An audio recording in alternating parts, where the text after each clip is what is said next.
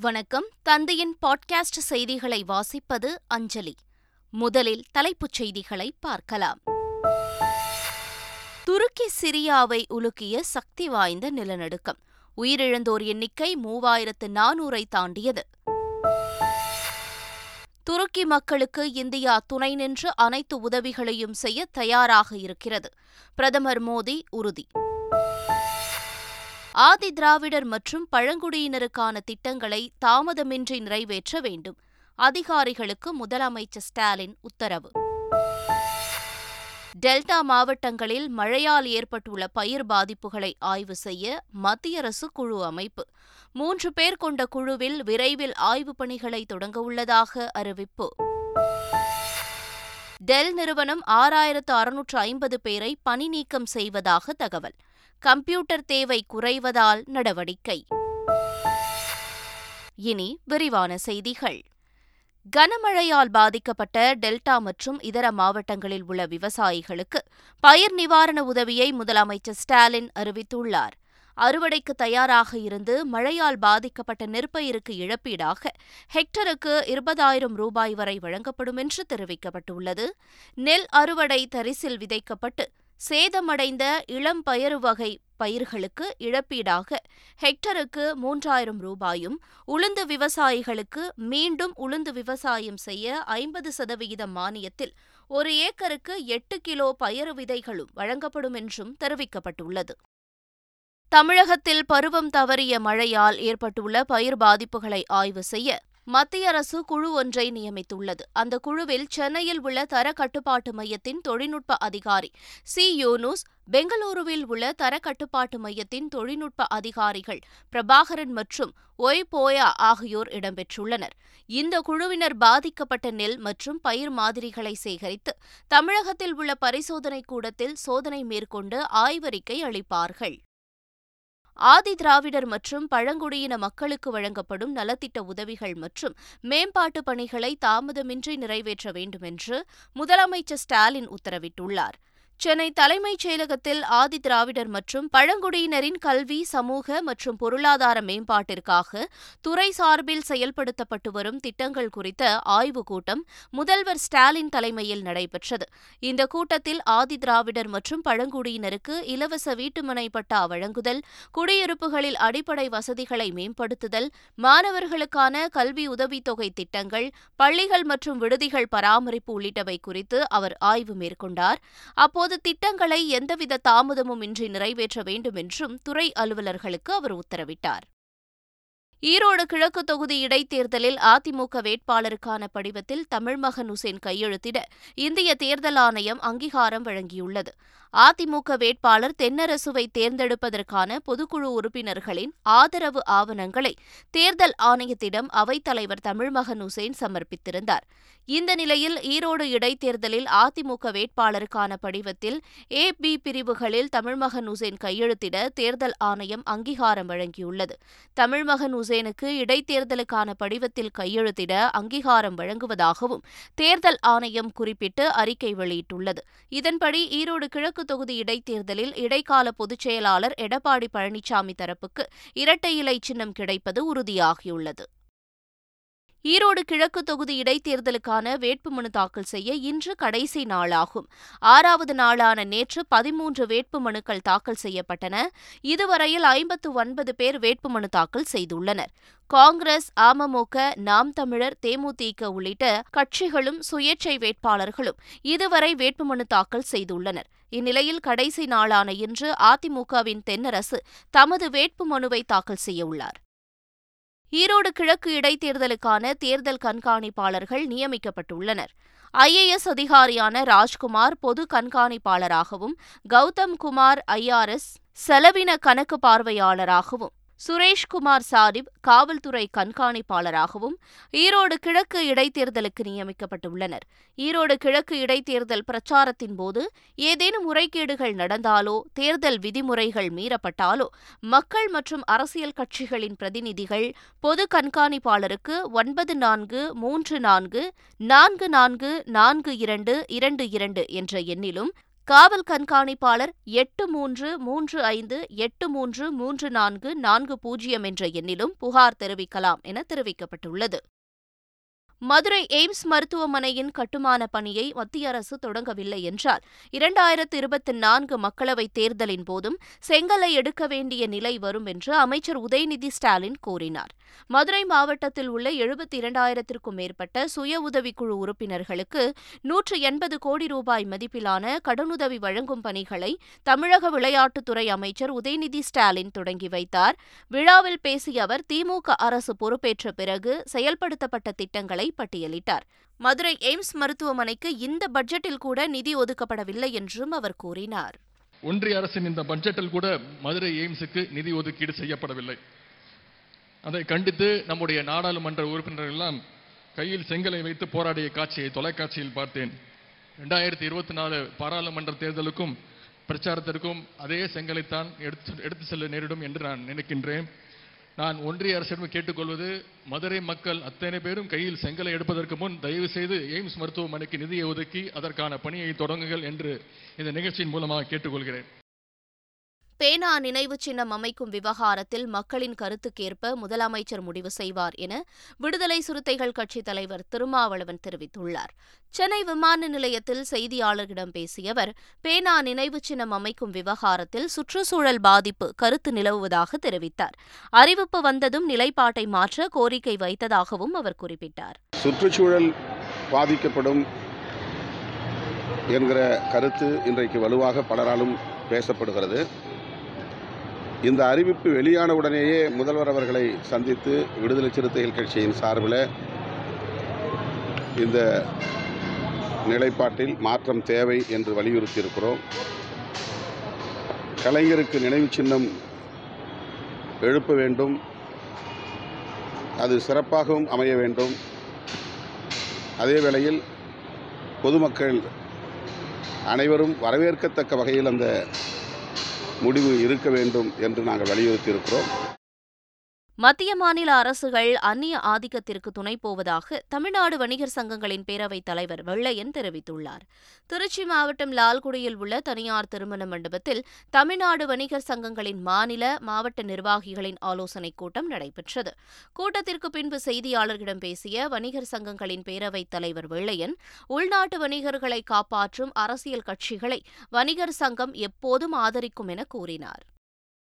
பட்டியலின இளைஞரை அவதூறாக பேசிய வழக்கில் திமுக முன்னாள் நிர்வாகி ஒரு மாத காலத்திற்கு திருமலைகிரி ஊருக்குள் நுழையக்கூடாது என்ற நிபந்தனையுடன் சேலம் நீதிமன்ற ஜாமீன் வழங்கியது. அங்குள்ள பெரிய மாரியம்மன் கோயிலுக்குள் சென்ற பட்டியலின இளைஞரை தகாத வார்த்தைகளால் திட்டிய திமுக முன்னாள் ஒன்றிய செயலாளர் மாணிக்கத்தை சேலம் இரும்பாலை காவல் நிலைய போலீசார் கைது செய்து வன்கொடுமை தடுப்புச் சட்டம் உள்ளிட்ட ஆறு பிரிவுகளின் கீழ் வழக்கு பதிவு செய்து சிறையில் அடைத்தனர். அவருடைய ஜாமீன் மனுவை விசாரித்த சேலம் முதலாவது கூடுதல் அமர்வு நீதிமன்றம் நிபந்தனை ஜாமீன் வழங்கி உத்தரவிட்டுள்ளது. பேனா நினைவிட கருத்து கேட்பு கூட்டத்தில் சில கட்சியினர் தனக்கு பாலியல் தொல்லை கொடுத்ததாக பெண் சுற்றுச்சூழல் ஆர்வலர் குற்றம் சாட்டியுள்ளார். சென்னை கலைவாணர் அரங்கில் கடந்த முப்பத்தோராம் தேதி பேனா நினைவு சின்னம் அமைப்பது தொடர்பாக அரசு சார்பில் கருத்து கேட்பு கூட்டம் நடைபெற்றது. இக்கூட்டத்தில் கலந்து கொண்ட சுற்றுச்சூழல் பெண் ஆர்வலர் ஒருவர் தனக்கு சில அரசியல் கட்சியினர் பாலியல் தொல்லை கொடுத்ததாக குற்றஞ்சாட்டியுள்ளார் இதுகுறித்து தாம் திருவல்லிக்கேணி காவல் நிலையத்தில் புகார் அளிக்க சென்றதாகவும் காவல்துறையினர் தன்னை அலைக்கழித்ததாக வருவதாகவும் மாநில மனித உரிமைகள் ஆணையத்தில் புகார் அளித்துள்ளார். மேலும் பெண்கள் கால் மேல் கால் போட்டு அமரக்கூடாது என தன்னிடம் காவலர் கூறியதாக அவர் புகாரில் குறிப்பிட்டுள்ளார். இது தொடர்பாக ஒன்பது காவலர்கள் மீது அவர் புகார் அளித்துள்ளார். செங்கல்பட்டு மாவட்டம் கல்பாக்கம் அருகே கடல் அரிப்பை தடுக்க கோரி ஆறு கிராமங்களைச் சேர்ந்த மீனவர்கள் உண்ணாவிரத போராட்டத்தில் ஈடுபட்டனர். கடலூர் சின்னக்குப்பம் பெரியகுப்பம் ஆலிக்குப்பம் உள்ளிட்ட ஆறு மீனவ கிராமங்களில் தொடர்ந்து கடல் அரிப்பு ஏற்பட்டு வருவதாக கூறப்படுகிறது. இந்நிலையில் கடல் அரிப்பால் தங்கள் வாழ்வாதாரம் பாதிக்கப்படுவதாக கூறி சுமார் ஐநூற்றுக்கும் மேற்பட்ட மீனவர்கள் ஒருநாள் அடையாள உண்ணாவிரதம் இருந்தனர். அப்போது கடல் அரிப்பை தடுக்கும் வகையில் கடலில் நேர்கல் மற்றும் மீன் இறங்கு தளம் அமைத்து தரவும் அவர்கள் அரசுக்கு கோரிக்கை விடுத்தனர். திருப்பூர் மாவட்டம் உடுமலை அருகே கூலி குறைப்பு தொடர்பாக தென்னை விவசாயிகள் மற்றும் உள்ளூர் தொழிலாளர்களுக்கு இடையே பேச்சுவார்த்தை நடந்தபோது வடமாநில இளைஞர்கள் வாகனத்தில் அழைத்து வரப்பட்டதால் பரபரப்பு ஏற்பட்டது. உடுமலை அருகே தளி திருமூர்த்தி நகர் தீபாலப்பட்டி உள்ளிட்ட பல்வேறு பகுதிகளில் தென்னை தோப்புகளில் தேங்காய் உரிப்பதற்கு உள்ளூர் தொழிலாளர்கள் வேலை பார்த்து வருகின்றனர். இந்த நிலையில் கூலி குறைக்கப்பட்டதால் உள்ளூர் தொழிலாளர்கள் தென்னை விவசாயிகளிடம் பேச்சுவார்த்தை நடத்தினர். அப்போது தேங்காய் மட்டை உரிப்பதற்கு வடமாநில மாநிலத்தவர்கள் லாரியில் ஏற்றி வரப்பட்டனர். இதனை கண்ட உள்ளூர் தொழிலாளர்கள் வண்டியை தடுத்து நிறுத்தி போராட்டத்தில் ஈடுபட்டனர். இது தொடர்பான வீடியோ சமூக வலைதளங்களில் பரவி வருகிறது. கோவை கார் வெடிப்பு வழக்கில் உயிரிழந்த நபரின் மனைவியிடம் நான்கு மணி நேரத்திற்கும் மேலாக நீதிமன்றத்தில் வாக்குமூலம் பெறப்பட்டது. இந்த சம்பவத்தில் உயிரிழந்த ஜமேசா முபீனின் குடும்பத்தினரிடம் என்ஐஏ அதிகாரிகள் தீவிர விசாரணை நடத்தினர். இதில் ஜமேசா முபீனின் மனைவியை கோவை குற்றவியல் நடுவர் நீதிமன்றத்திற்கு என்ஐஏ அதிகாரிகள் அழைத்து வந்தனர். அங்கு நீதிபதி முன்பு முபீனின் மனைவி ஆஜர்படுத்தப்பட்ட நிலையில் கிட்டத்தட்ட நான்கு மணி நேரத்திற்கும் மேலாக அவரிடம் வாக்குமூலம் பெறப்பட்டுள்ளது. இதில் முபீனின் மனைவியால் வாய் பேச முடியாததால் சைகை மொழி பெயர்ப்பாளர் உதவியுடன் வாக்குமூலம் பதிவு செய்யப்பட்டுள்ளது. நெல்லை நெல்லையப்பர் கோயிலில் தைப்பூச திருவிழாவையொட்டி தெப்ப உற்சவம் விமரிசையாக நடைபெற்றது. நெல்லை நெல்லையப்பர் கோயிலில் தைப்பூச திருவிழா நடைபெற்று வரும் நிலையில் விழாவின் சிகர நிகழ்ச்சியான தெப்ப உற்சவம் விமரிசையாக நடைபெற்றது. இதனையொட்டி தெப்ப மண்டபத்தில் நெல்லையப்பர் காந்திமதி அம்பாளுக்கு மகா தீபாரதனை நடைபெற்றது.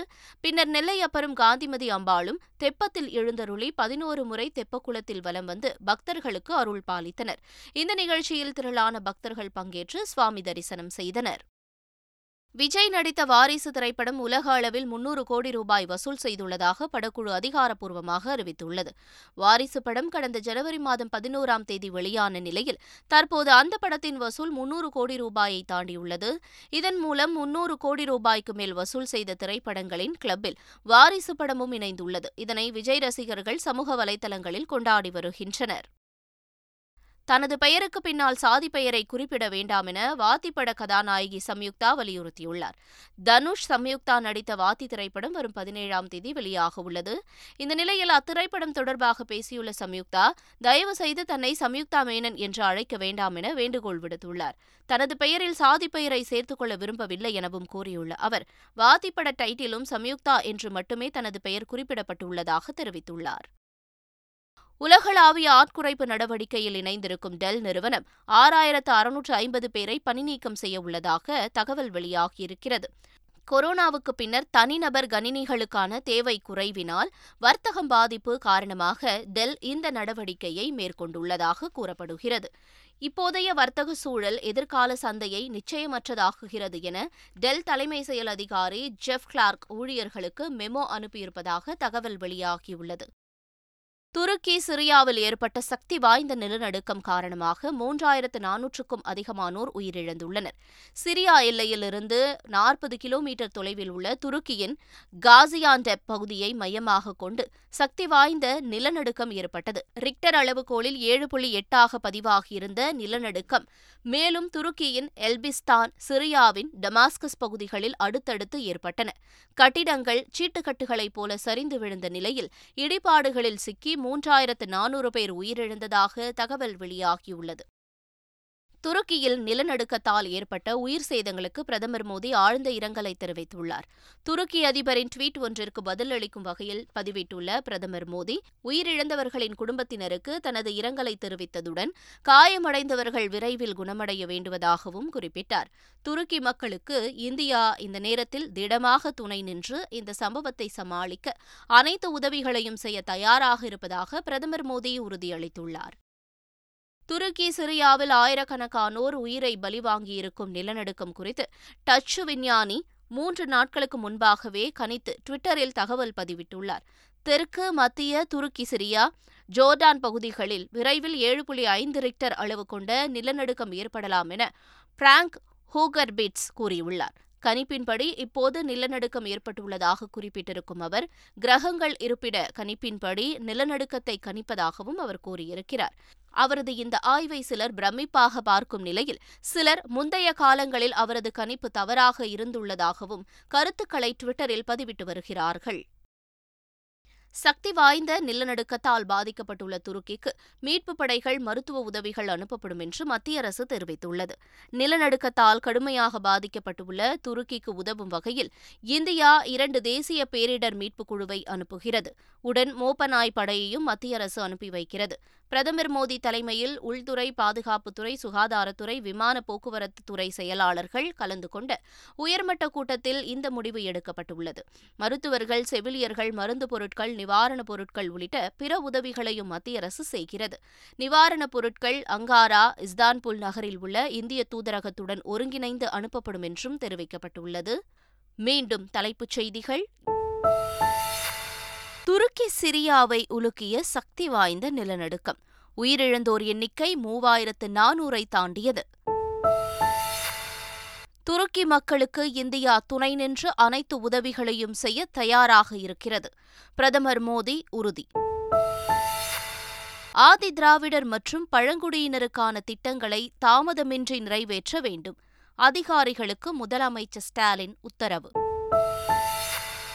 டெல்டா மாவட்டங்களில் மழையால் ஏற்பட்டுள்ள பயிர் பாதிப்புகளை ஆய்வு செய்ய மத்திய அரசு குழு அமைப்பு. மூன்று பேர் கொண்ட குழுவில் விரைவில் ஆய்வுப் பணிகளை தொடங்கவுள்ளதாக அறிவிப்பு. டெல் நிறுவனம் ஆறாயிரத்து அறுநூற்று ஐம்பது பேரை பணி நீக்கம் செய்வதாக தகவல்.